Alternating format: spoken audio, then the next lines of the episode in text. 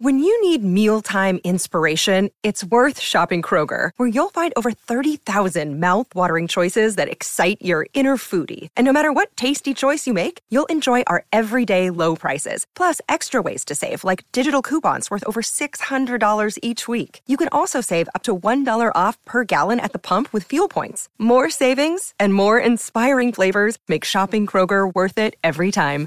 Kroger, fresh for everyone. Fuel restrictions apply. Why take one vacation with the family when you could take all of them? With Royal Caribbean, you don't just go to the beach. You visit a private island and race down the tallest water slide in North America.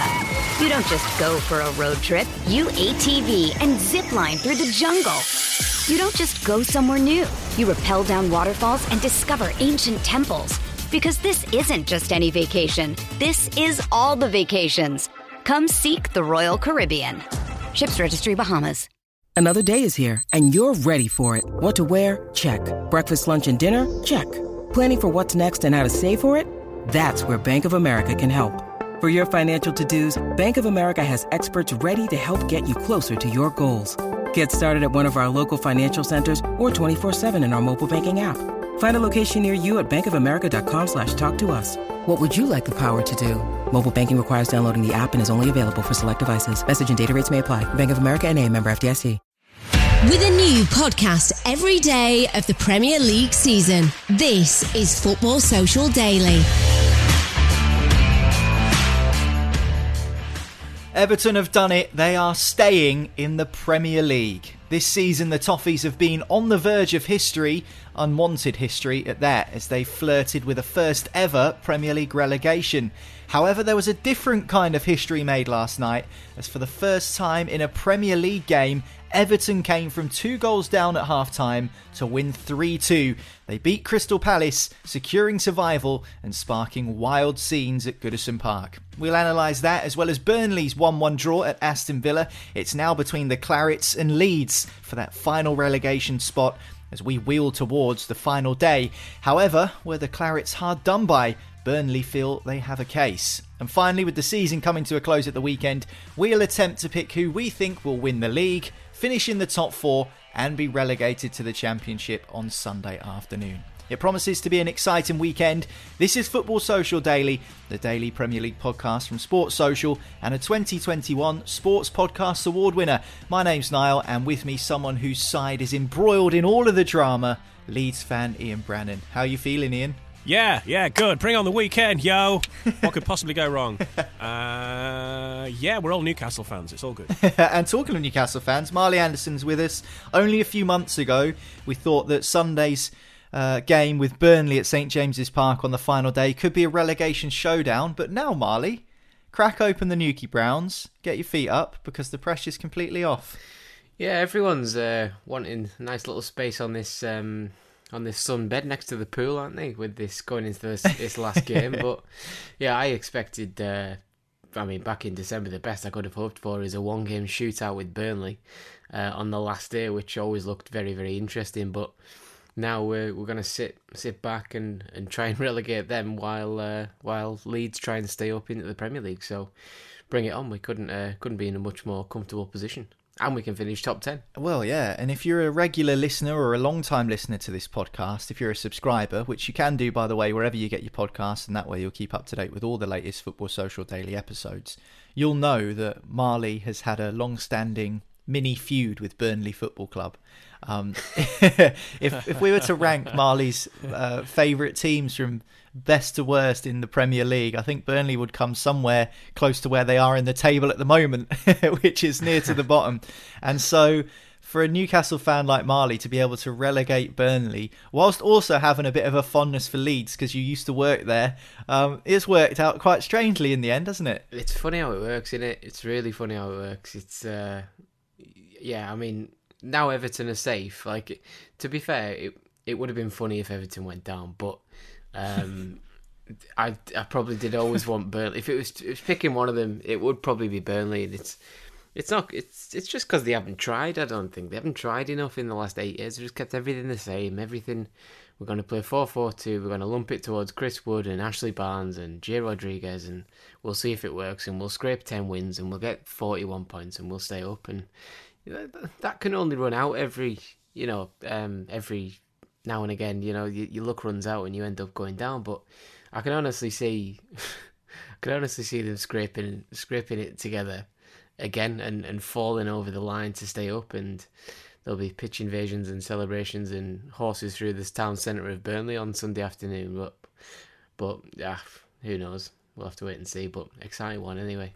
Well, I actually saw an interesting report a couple of days ago which suggested that if Burnley stay up, then Vincent Kompany, the legendary Manchester City former defender, could be their new manager next season. So that's a, an interesting one, which I'm sure we'll keep a close eye on throughout the summer. But as we say, we don't know if Burnley are going to stay up. It's between them and Leeds in that final relegation spot. We'll come on to Burnley shortly because that relegation position is no longer going to be occupied by Everton. They have confirmed their Premier League survival for another season. They incredibly beat Crystal Palace by three goals to two last night after being 2 0 down at half time.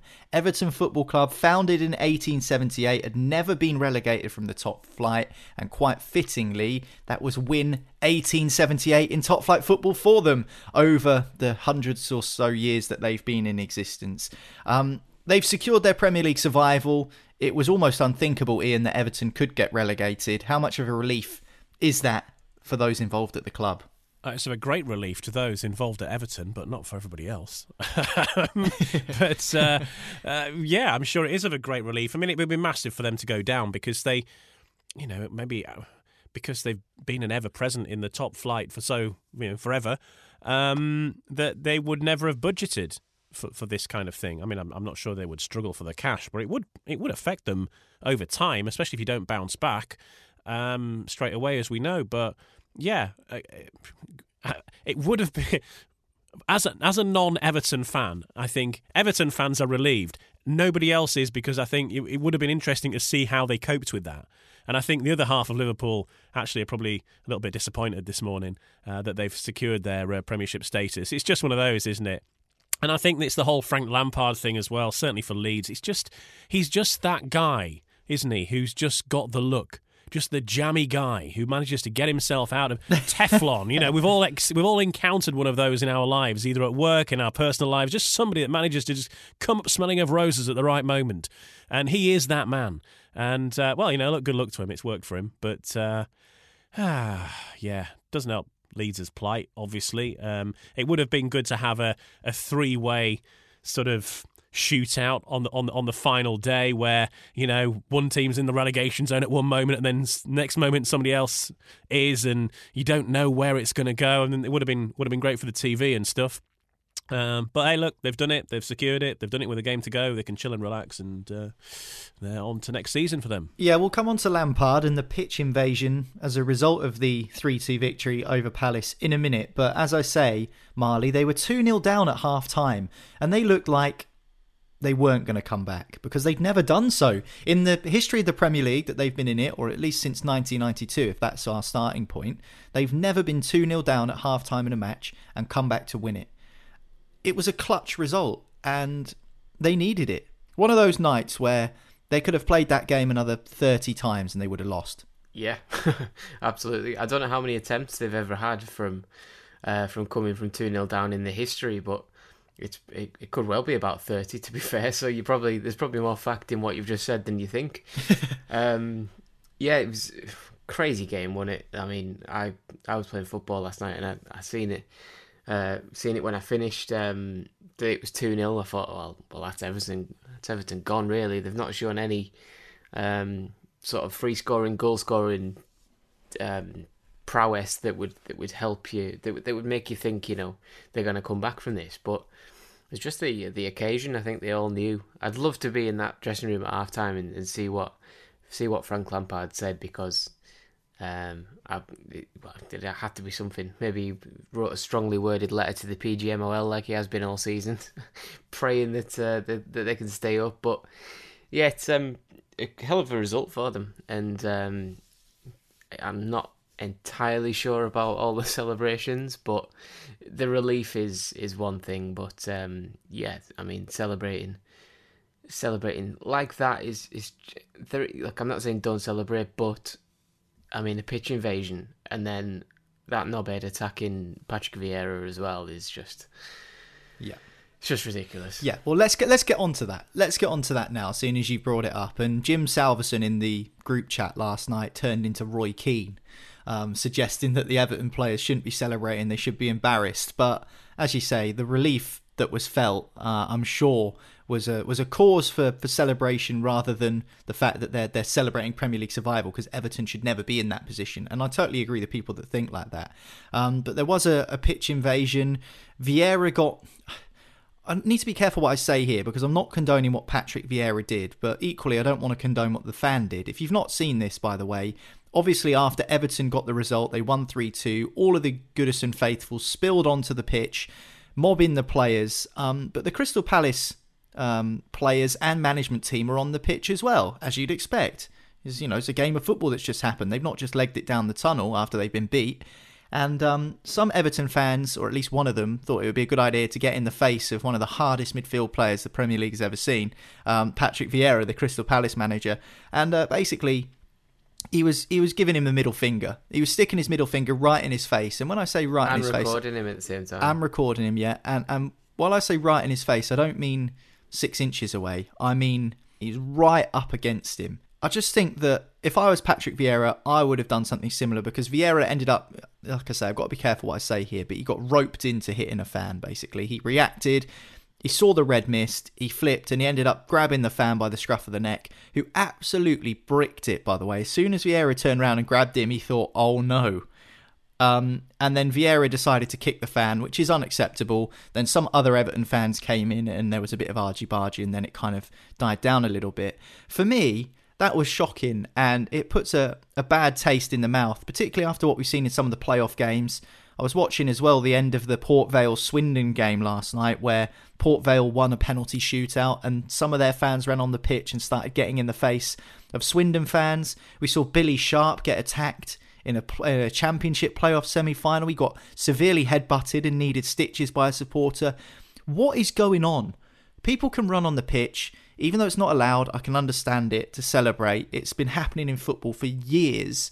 But why do some people think they're untouchable, Ian? Why did that person think that they could get in the face of Patrick Vieira and suffer no consequences? I don't understand what's gone on with football. It's been it's been building up over years this pitch invasion business, and it's like, oh, everybody on the pitch if you know if we win the league and all, and yeah, it happens, right? But it, it is now in this you know in this day and age, it's got to be a danger because unfortunately there are some Fruit Loops around um, who endanger people, and we've seen that even this week with you know Billy Sharp. And the guy that did that's been dealt with quite rightly, and he's in, in jail for six months now as a result. Um, it should just not be allowed. You know, if you I- I can't just don't control get the mentality. yeah, but why can't you control your emotions so much? I'm just looking on Twitter here. I've, I've googled pitch invasion just to see if I, and and somebody saying here, anyone who, who unless your club goes through Premiership relegation, you don't understand the significance, and so they had every right to go on the pitch. No, you don't. Right? That is an an, an area that you don't go in. Right? Simple. Yeah. You stay in your flipping seat. That is that is the drill. Yeah. You don't run on the pitch. If you run on the pitch at any Yeah. other point in the game, you get dragged off and you you're in, in the clink. That's how it works. Yeah, you're banned from a stadium. They've just- Yeah, and I get it. I, I do get it to an extent because I know, I, I do understand. uh, joy it, it's- stuff, it is but- illegal. It is illegal to run on the pitch. I know that, and I'm not naive to that. It, what I don't understand, Ian, is people that say what you've just said. To quote that tweet, you don't understand the feeling. The first thing I would want to do is run up to Dominic Calvert-Lewin, hoist him on my shoulders, and carry him around Goodison Park like a king. Not run up to Patrick Vieira, the opposition manager for Crystal Palace, who've got nothing to do with Everton. Really, there's no rivalry re- rivalry there. There's no hatred there. There's there's nothing between the two clubs really. And get in his face and start giving him the big one and start attacking players from the uh, other team. I find that mentality absolutely baffling. It's it's it's morons, Niall. That's what it is. And football has always attracted them. It will continue to attract them, and people use it as an excuse to meet up and just forget their common decency that they have in the rest of their lives. Um, and you see it. And I was in London um, at the weekend. I was walking through the West End because I'm kind of like a you know thrill seeker like that, and uh, and you just see the mobs of guys in a pub. And the way they were acting, I mean, I wasn't in the pub, but they were like spilling out onto the pavement and all that. The Chelsea fans or Liverpool fans or whoever, the, London was full of football fans of one description or another. And you just think you would not act like that in front of your friends, you know, your normal friends, your family, or or at work. So why do you just act like a complete Neanderthal for the 90 minutes that a football match comes on? You know, it's like you're Yeah. you just lose all It's your. embarrassing. It's just, it is. It's- It's, just like you go you go to um, NFL in uh, in a, you know in America. You go to an NFL match. I've been to some of the biggest rivalries in the NFL. I've been to a Dallas Cowboys game, and I- they were it was against Philadelphia. The two sides don't particularly like each other. Was there any trouble? No. Not even a jot of trouble. Everybody's civilized. They're having a nice barbecue at the back of their car because that's what they do, right? they have trailer parties. And yeah, there was banter between the two fans, but it was never threatening. It was never, never did you feel that I don't want my kid here. I wouldn't take my daughter to a football match. I went to watch Sunderland um, play uh, Sheffield Wednesday the other week, and um, I, I wouldn't want my daughter there. You know, she wants to go to the football. She's at school right now wearing a Sunderland strip because they're having a red and white day because of the playoff final and stuff this weekend. She loves it, but I would never take her to the Stadium of Light because it's just full of idiots. I'm sorry, it is. I would take her to a, um, a, I would take her to I a could have told you that, mate. Yeah, I know. Yeah, right. yeah. you should well- never put your daughter. You should never put your daughter in a Sunderland kit anyway, because the child services will be after you. You'll be in, you'll be in jail with uh, Billy Sharp's head Yeah, I, well, I live in Sunderland Council area. It's all right, um, but uh, but I wouldn't. But because of the threatening atmosphere, you know, police horses, dogs, people shouting and screaming. I would take her to a, a women's game or like an under twenty ones or something like that, but not to a, a league match. It's just. It's just a shame that it's ruined by these people, and we don't want to go back to those days in the 70s and the 80s. It's quite funny that we're here on the morning after Everton have stayed up, and I'm actually quite happy that Everton have stayed up because I've got um, quite a few sort of people I know that support Everton, and I'm happy for them, and I think they're a great old traditional club, so I'm quite glad to see them stay up. But it's quite telling that we're here the morning after they have stayed up, and we're talking about fans running on the pitch, Marley, and Patrick Vieira getting, you know, sort of accosted by a fan and then giving him a boot, boot up the backside. So, what's your take on it all? Um, it's. I just think it's it, it's weird, is it? It's a weird mentality. Again, it's um, it's. I can't, I can't, I can't really, say, I can't really say what I what I properly think, but I think it's um, Say what you think, Marley. We've got a bleep button. no, it's uh, no. I'll just get people coming for me, so uh, it's it's one of them. Um, just I don't understand the mentality of it. Um, I be happy, be happy in that situation. I get that, but also you've stunk the place out. You stunk the league out in the thirty of the last games, or you know, you've what what have they won seven, eight games, something like that. I feel like there's almost another way to do it, and a pitch invasion. Like I, I get the scenes, I get the limbs in the end. That's when Calvert Lewin heads uh, heads that ball in in the second half, like five minutes from the end. I get that. I get the uh, the emotion that goes through you in that moment, but you know, like you two have just said, you know, coming onto the pitch is an entirely new thing.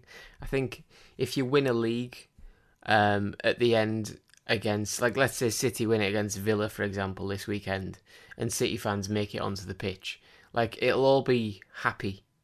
Or it, it should be like it, it won't be. Yes, we've beaten you, and you know you're all pricks, and therefore it'd be like it'd be more like people getting on the pitch trying to rip up a little bit of the grass and putting in the pockets and stuff like that, and uh, and taking selfies and things.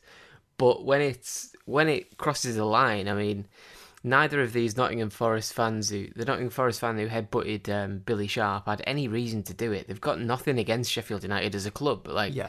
and Billy Sharp used to play for Nottingham Forest. You know, to make this case even worse, and then. Vieira, who's had nothing to do with um, with Crystal uh, with Everton in his career, in his playing career, in his managerial career, um, you know, he, he gets well, I don't know what the word is, accosted or uh, provoked by the fan, and he gets what he deserves because Vieira could, Vieira could quite, I think he done quite well to be fair. He, he clipped the guy in the leg. He didn't properly boot him. He sort of tripped him as he went away, and just just to kind of embarrass him, which it, which was funny. But he could have easily just dropped him where he stood. You know, Patrick Vieira is a, a big fella, and he played in a very physical time. Um, and he, I'm pretty sure Patrick Vieira can handle himself. So, you know, th- that kid's lucky he didn't end up with a broken jaw. For me, the telling thing is the fan completely bricked it when Vieira turned around.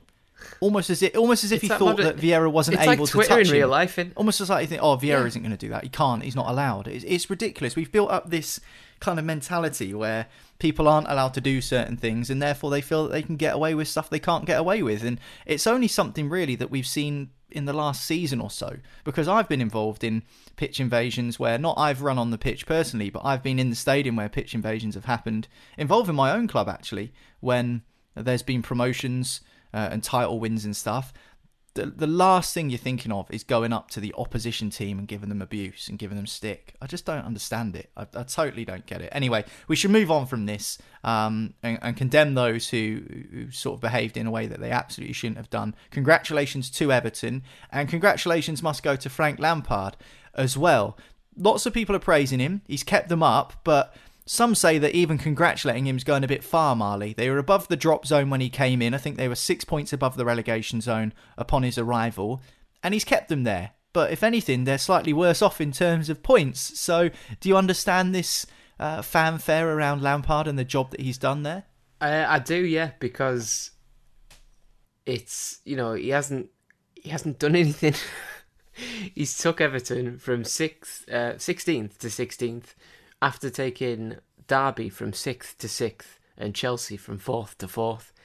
Like he hasn't done anything in his career, but this whole like like for for the rest of today, you're gonna see this narrative that Lampard, you know, the future's bright under Lampard, and you know we'll be great next season and all the rest of it. And you know, there's there's no evidence to suggest this at all. Um, he's not done much. He's done the bare minimum. And to be honest, with with the games he should have, uh, with the games they've played, he should have done more. He, I, Everton should never have gone into the penultimate game of the season needing a win and then go two 0 down and then you know come back and and and scrape it and pull it out the fire sort of thing. But fair enough for doing it. You know, great achievement, but I don't think he's enhanced his reputation at all because he's he's lost way more games than he's won. Um, and for me, he's just, you know, he's he's got a lot to prove. Put it that way. Hmm. Okay, well, Everton are going to be playing Premier League football next season. After being 2 0 down at the break, they came back in the second half to beat Crystal Palace 3 2, and as such, secure their survival next season in the Premier League. They'll be there. Will Burnley. They took on Aston Villa last night, and we'll talk about their game next. Football's Social Daily. Subscribe to the podcast now so you never miss an episode. Why take one vacation with the family when you could take all of them? With Royal Caribbean, you don't just go to the beach. You visit a private island and race down the tallest water slide in North America. You don't just go for a road trip. You ATV and zip line through the jungle. You don't just go somewhere new. You rappel down waterfalls and discover ancient temples. Because this isn't just any vacation. This is all the vacations.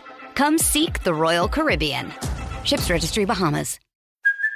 Hey, it's Kaley Cuoco for Priceline. Ready to go to your happy place for a happy price? Well, why didn't you say so? Just download the Priceline app right now and save up to 60% on hotels. So, whether it's Cousin Kevin's Kazoo concert in Kansas City, go Kevin, or Becky's Bachelorette Bash in Bermuda, you never have to miss a trip ever again. So, download the Priceline app today. Your savings are waiting. Go to your happy place for a happy price. Go to your happy price, Priceline. Football's Social Daily. Find more great sport at sport-social.co.uk.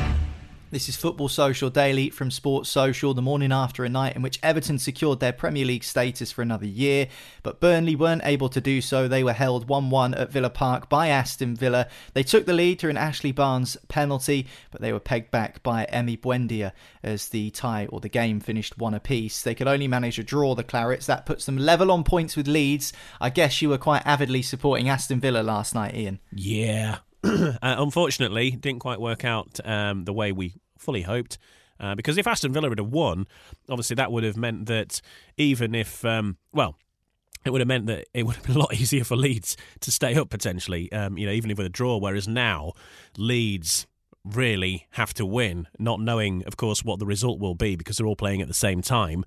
Um, so it changes it from that regard. Um, but yeah, it's um, it's not a great situation to be in uh, as a Leeds fan, but. Uh, at least there is hope. You know, it could have been it could have been done and dusted, uh, couldn't it? Last night, really, uh, if, uh, if if Burnley had have thrashed Villa and uh, and obviously Everton getting the win, you know that could have been it, really. Yeah, psychologically would have been a, a, damaging blow for Leeds, wouldn't it? But it did finish 1 1. And, and you know what? It could have been an Aston Villa victory quite conceivably. Yes. But Nick Pope, the Burnley goalkeeper, was unbelievable. He was, and, and great. A couple of great saves. Um, certainly in the in, in, in the early stages. But that said, Burnley had their chances as well, and so you could you could argue, you know, it, it definitely could have gone either way. Um, but um, yeah, I think Villa probably will be the the team ruining that they should have done better more than than Burnley on, on balance of the chances. But uh, it all comes down now to, to Sunday, doesn't it? And and that's where it sets up. And really, who would have thought that out of all of this situation, we, we know we've been looking at the relegation situation for the last what three or four months, really, you know, since Christmas, that it would all boil down in effect to Chris Wood. who's got a link with all th- all three teams involved. So he's, uh, you know, he's he's the man. He's also got a hip injury. yeah. Oh, he's not playing? Uh, he he might be back. He might be back. But imagine uh, if he scores yeah. against. I'd read he was playing to relegate his old team after Newcastle have pinched him. So many little mini well, narratives I mean, what, and threads through this final day of the what, season. whatever happens, he's going to relegate his old team. Yes, fair, yep. fair, fair point. yeah. One of them is going to drop between Leeds or Burnley. Just going back to Nick Pope though, Marley we talk about players stepping up to the occasion and your big players needing to perform when it comes down to the, the real clutch and down to the wire moments. Nick Pope has pulled off some unbelievable saves last night, but because of the context of the match and the season and the stage of the campaign that we're at, it makes those achievements even bigger. Yeah, big time. Yeah, I think his his header from Traore's his header his save from Traore's header was was fantastic. Um, he made a few more as well, and it was like I think Villa would have. I think if that was like midway through the season, Villa would win that three or four one, as they probably deserve to on the on the basis of the match. I think um, Burnley had sort of ten men behind the ball for the last twenty minutes, and they were they were hanging on and trying to hit on the counter attack if the opportunity presented itself. But Pope was massive. I just thought his his his uh, performance level just rose to to probably the best he's played all season, and he has been good all season. To be fair, I think you know, it gets overlooked by the fact that Burnley have been terrible, but Nick Pope has been very, very good. Um, and so has Pickford in the in the Everton uh, race against relegation. You know, the two English goalkeepers stepping right up and, and playing some of their best football and producing some ridiculous saves. So um, he was probably central because he, he knew that a point is massive. You know, Burnley if Burnley got beat last night, they would have to win at the weekend. Whereas now they can they can draw um, conceivably and hope uh, Leeds don't win um, down at Brentford. So it's um, it was a big big performance from him and uh, fair play. Yeah, certainly was a massive performance. Burnley had some question marks over whether they should have had a penalty for an Emi Buendia handball. It wasn't given these are the moments which some teams will look back on at the end of a season and say, if only that had gone our way, we might have stayed up. Obviously, we have VAR for a reason to kind of alleviate those arguments, Ian.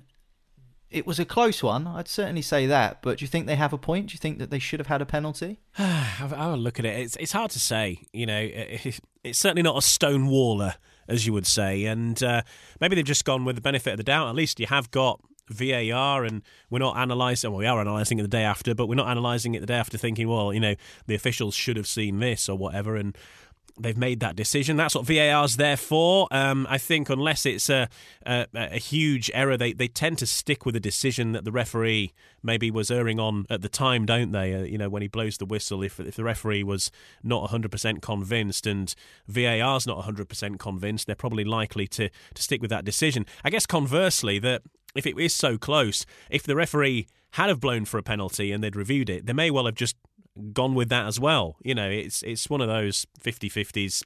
Uh, hard to say, really, but it's it's it's good to still have a little bit of of controversy in football, isn't it? You know, the VAR, the big worry with VAR was it's going to take all the fun out of it, and it's it's going to be, you know, everything's going to be black or white. Whereas we have still got these discussions to have of whether it was or wasn't a penalty. So it's good to see that VAR hasn't hasn't wiped that side of football out.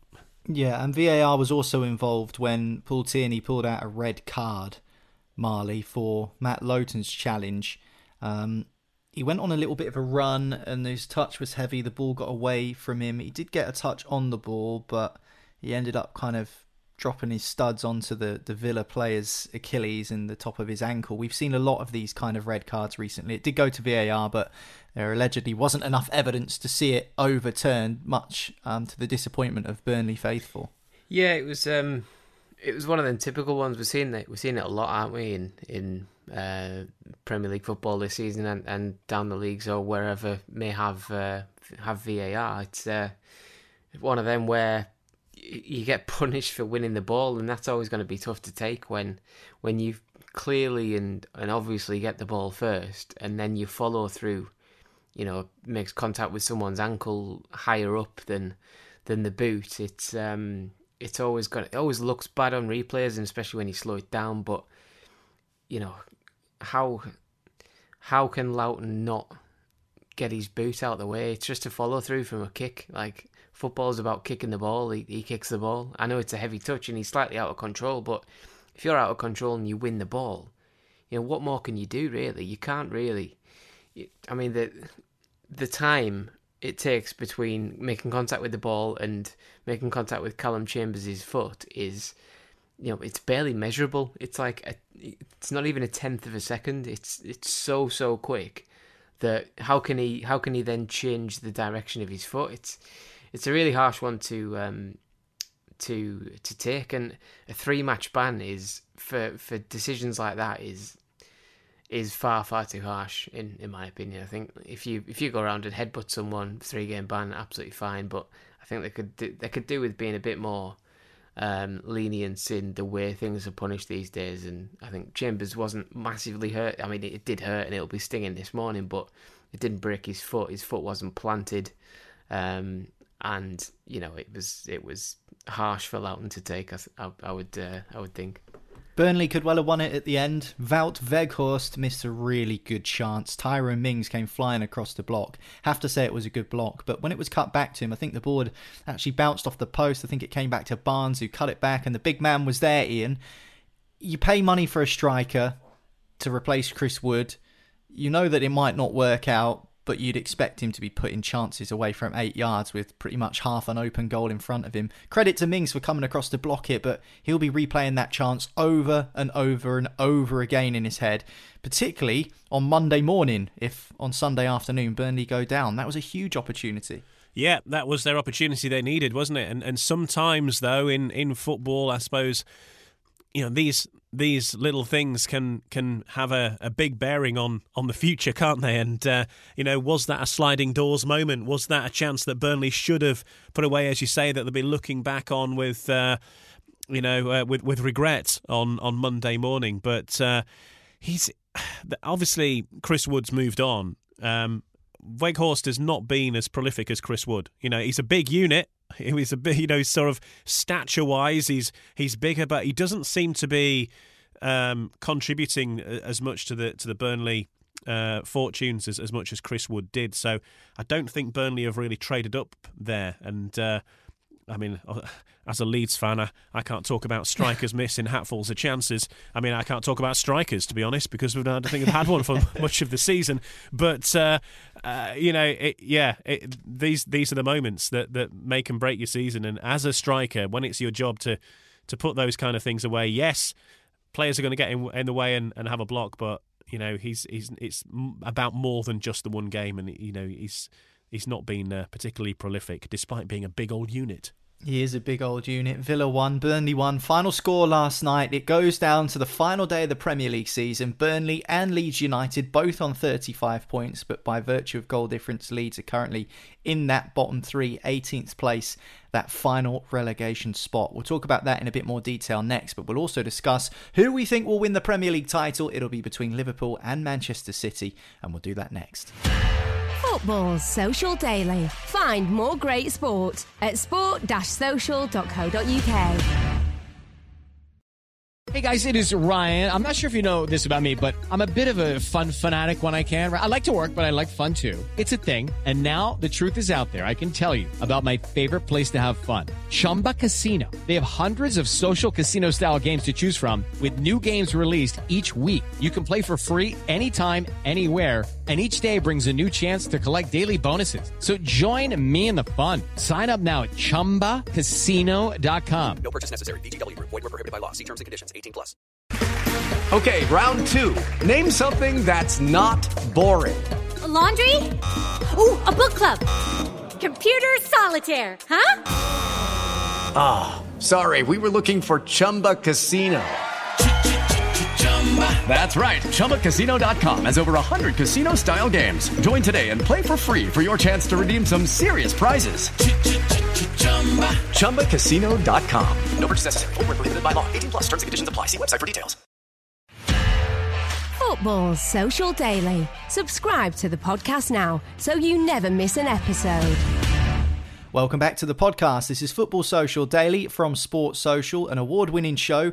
And of course, you can hit subscribe, and that way you won't miss another episode of the podcast again. Only a couple of days left of the season. We'll have the dugout featuring Matt Jarvis and Trevor Steven, uh, two players who know exactly what it's like to go into these final day situations with relegation and title deciders on the line. And that's exactly what we're going to talk about now because the top flight title for this season 21 22 is yet to be decided. It will be between Liverpool and Manchester City. City currently lead the way. They are top of the table. They have the points advantage over Liverpool, and they welcome Aston Villa to the Etihad Stadium. I had to rack my brains then to try and remember who it was. They welcome Aston Villa to the Etihad Stadium, whilst Liverpool host Wolves at Anfield. So, Marley, who's going to win the Premier League title, and why is it going to be them? Uh, Man City are going to win the Premier League title because they're going to beat Aston Villa. that would that would be my prediction. Um, I can see them both winning. To be honest, I think Liverpool, um, Liverpool will win their game uh, against uh, Wolves. I think it is. Yes, and uh, I think City will, will get past Villa. I think the the um, the narrative of Jack Grealish winning the winning the title against Aston Villa Mm. is is brilliant. To be fair, uh, But there's also the narrative of Steven Gerrard, the Liverpool legend who's the Villa manager, beating City Yeah. and, and possibly Yeah. handing Liverpool a title. So, like I was saying before, there's so many sort of mini threads through this season which have kind of come to make a nice little end to the season. Yeah, it's uh, it's funny how things work, isn't it? You know, you got one end of the, of the league, you've got Chris Wood who can relegate his former sides, and the other end you've got Grealish potentially, uh, you know, winning the title against Villa, and then Gerrard potentially stopping it from from the team. Uh, he he is so sort of revered at, but it's um it's got to be interesting. But I feel like the actual action is not going to be that interesting because City will. I think I think they'll just outplay Villa and get an early goal, and then you know rather than tune into match of the day where you've got that little montage of you know you know like Villa score and then Wolves score and then Liverpool score and then City get two and it goes backwards and forwards. I can see it just being both sides were two 0 up within twenty minutes, and uh, it was cut and dry and nothing was ever really on the line. But it is what it is. Still, City fans won't care. Um, they, I think they'll they'll do it and they'll stop uh, Liverpool winning the much feared quadruple. Yeah, certainly it would take uh, um, an Aston Villa victory um, or an Aston Villa draw against Manchester City and then Liverpool to beat Wolverhampton Wanderers for them to win the title. But for, for City, it's pretty much a cup final, isn't it? You win against Villarreal and you win the title. So are you with Marley? Do you think it will be the blue half of Manchester which uh, retains the trophy this season? Yeah, I think you'd have to be a brave person to, to bet against that, you know, especially considering what's on the line on that one game. Um, Man City are, are going to bring their, their A game to this one, aren't they? And uh, you know, you, you know, they, they're going to feel the full force of, of everything that Man City can throw at them. Um, and with Liverpool, you know, Wolves are one of those tricky sides that that might just sort of go out with a bang and and maybe make life a lot harder for Liverpool than, than they'd like. And I can see for some reason uh, my my gut feeling is, which is never always right, by the way, but my gut feeling is uh, that you know if Wolves get a draw there, obviously that that makes things um, academic at the top of the table anyway. But I can see that happening. You know, I can see that Liverpool maybe you know, they've got that pressure on them uh, to to they have to win really um, to have any hope, and Wolves making life hard for them. Let's move on and turn our attentions to the top four now. It's a similar situation than what we see at the top of the table. Um, it's Arsenal and Tottenham. Tottenham in pole position after Arsenal have lost their last two games, one of which was to their North London rivals, of course. So it looks like Spurs are going to be the side who um, take that fourth spot. They've got Norwich at Carrow Road, so Norwich away on their final game Sunday 4 pm, whilst Arsenal have got Everton, who have got nothing to play for now. They have survived, they've stayed up. Would have been more interesting had Everton not got the victory against Palace and therefore had gone to Arsenal with one side looking to stay up and one side looking to finish in the top four. Uh, is it a similar situation to what we see with Man City and Liverpool and, and the fact that you're plumping for City, Marley? Are you similar with your thoughts on Spurs? Because they have the advantage and you'd argue they have an easier game away at Norwich than what Arsenal have got. Yeah, for sure. Yeah, I can. Um, I think if you look at the Arsenal game and say they've got Everton, like you can make a case for for Arsenal, like nicking nicking the the fourth uh, fourth place, but not not when you take into consideration that Spurs have got Norwich. Unfortunately, I think Norwich have have uh, showed initial promise under under Dean Smith and, and improved um, quite a bit. I think he's got all but I think it's two or five of their points uh, this season. So I, th- I think he's done as good a job as he can. But ultimately, Norwich are always going to be the twentieth best team in the Premier League because they, they haven't got enough money to spend their way out of things, and I don't think they've got much of a hope against uh, a motivated. Um, Champions League touching Spurs because Conte has got them playing as he wants now. I think the, the defeat to Burnley was actually a pretty good thing way back in um, was it was it December I think it might have been. Um, and you know when he when he practically nearly quit after the game, I think that that galvanized them and you know got got behind them and eventually they played the long game um, and drew drew Arsenal in and, and done them in the North London derby, and then they've peaked at the right time. I think with Arsenal, it was always up and down. I think you know the the way their their squad is is formed. That's what, you're always going to get that. You're always going to get um, erratic performances and, and strange things. And the fact that they've they've drawn three games all season is is testament to that. Because if you go up and down and up and down, you you are going to get somebody who can find a bit of middle ground that will overtake you. And that, that's what Spurs have done this season. So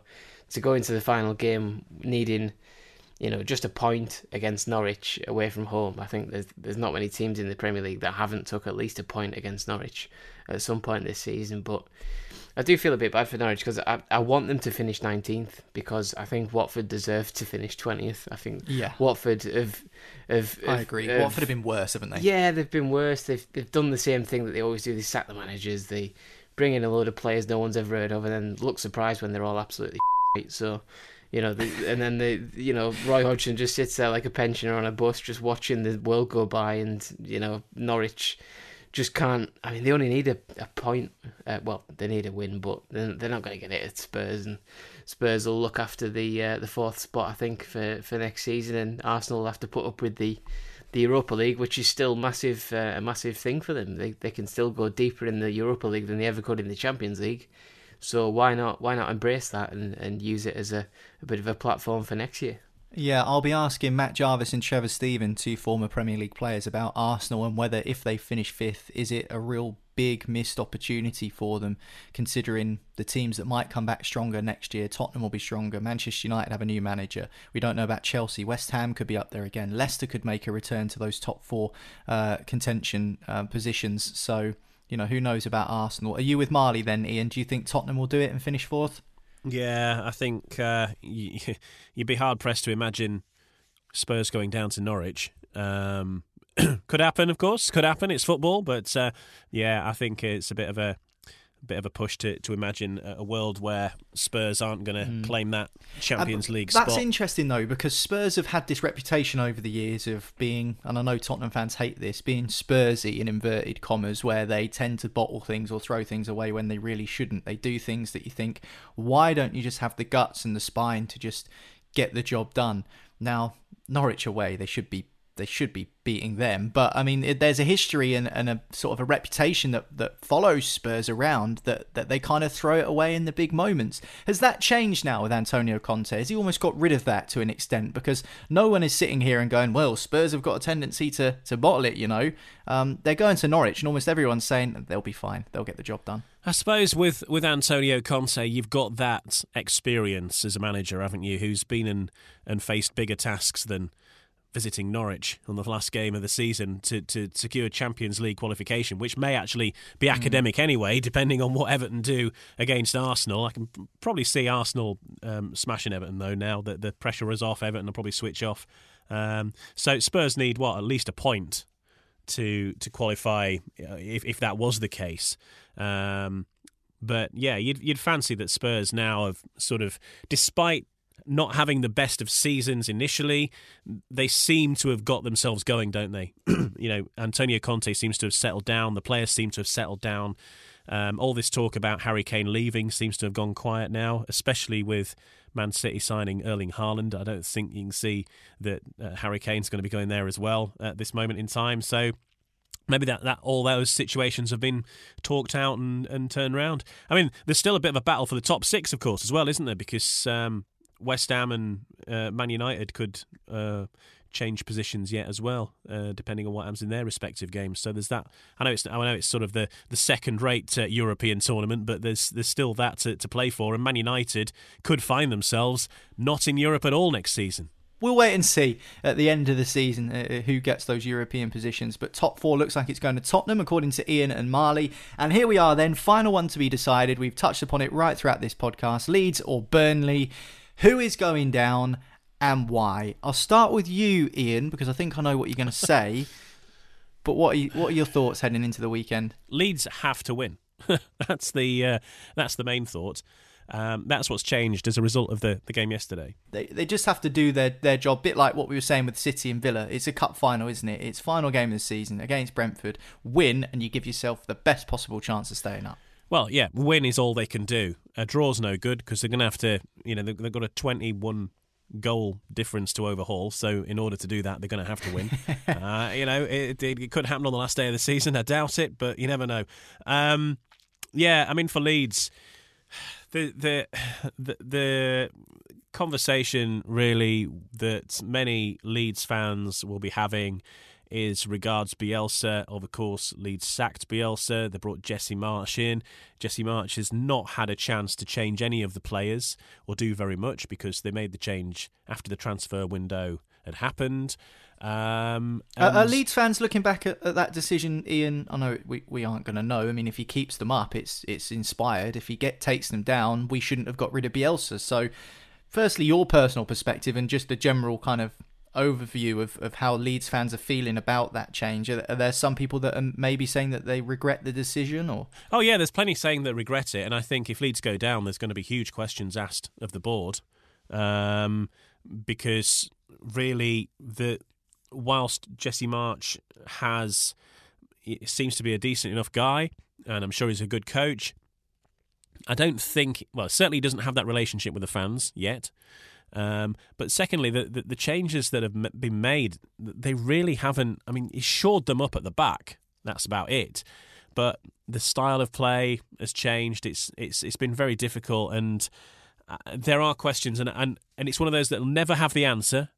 But many fans think, well, if Bielsa had stayed, he would have turned it around. Leeds' fortunes have been hugely influenced by the injuries.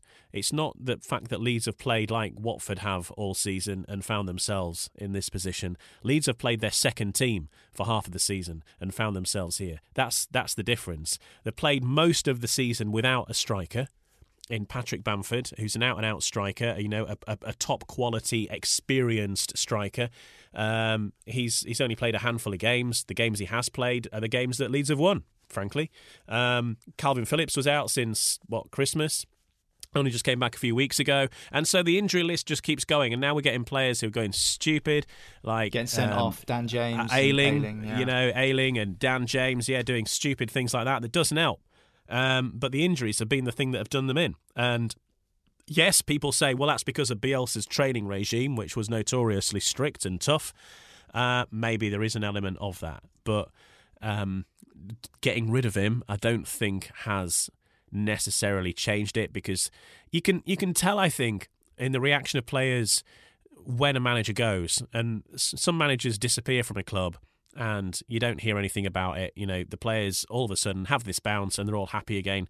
But you had this sort of outpouring of grief, really, that almost as if he'd passed away when he was sacked. You know, from, from various from various managers, well, not from very, from various players um, and staff and, and people that were involved with Leeds United that he'd been sacked, and it, it was that tells you that actually he hadn't lost the dressing room we're getting in this situation, and Leeds have been here before, where they're chasing the dream. And last time they did it with Peter Ridsdale investing ridiculous sums of money in ridiculous players, uh, and and this time, you know, they've got rid of one of the greatest managers Leeds have had. The question will always remain: Was this was this the the reason we find ourselves here? We'll never have the answer to it, and that's the other thing. You're never going to have the answer to it. Nobody's ever going to prove anyone right or wrong over it, um, especially if they go down and uh, you know, you, Leeds are going to have to come back in those couple of years while they've got the parachute payments. If they don't do that, then hey, we're back where we started. 16 yeah. years away from the Premier League, and after two oh, seasons no, but, back, oh, it looks like they could be back down yeah. again. Familiar familiarity, though, you know. Uh, the, the, I, I, was watching the uh, I was watching the Championship playoff um, semi final with with Huddersfield, um, and you know, in, there, there was a small part of me, I'll be honest, a small part of me that kind of missed the drama of the playoffs. A small part. Yeah, um, I'm not sure I can agree with you on that. As a, as a fan of a side who's been in the playoffs a lot and never made it uh, through a promotion, yeah, um, I, I think my team's been in eight or ten playoff games, never won never ever won a playoff yeah. semi final. So I cannot share those fond memories, albeit small ones, as you say. Um, Burnley They've been in the top flight for a while, Marley. They could go down. Are you picking them for relegation? Um, or do you think Leeds will drop? Uh, unfortunately, I, th- I, think it'll be Leeds that drop. Um, I think the t- well, two reasons really. I think the fact that Burnley only need a draw, um, potentially. If Leeds lose, Burnley only need a draw. Well, if Burnley lose, sorry, if Leeds lose, Burnley don't even need anything to be fair. But I think with, with Burnley being at home and Leeds being away on the final day, I think that, that really benefits them because um, Burnley will have extra against Newcastle. I, I still think we'll beat them to be honest, but um, it's it's all down to Leeds. I, I can't. It's not cut and dry. I think Leeds have got an easier game, but it's away from home, and Burnley have got a harder game, but it's at home. So it's one of them where like who can who can embrace it the best because you know, both teams have been poor this season. There's probably more reasons for Leeds with injuries and suspensions why they've been poor.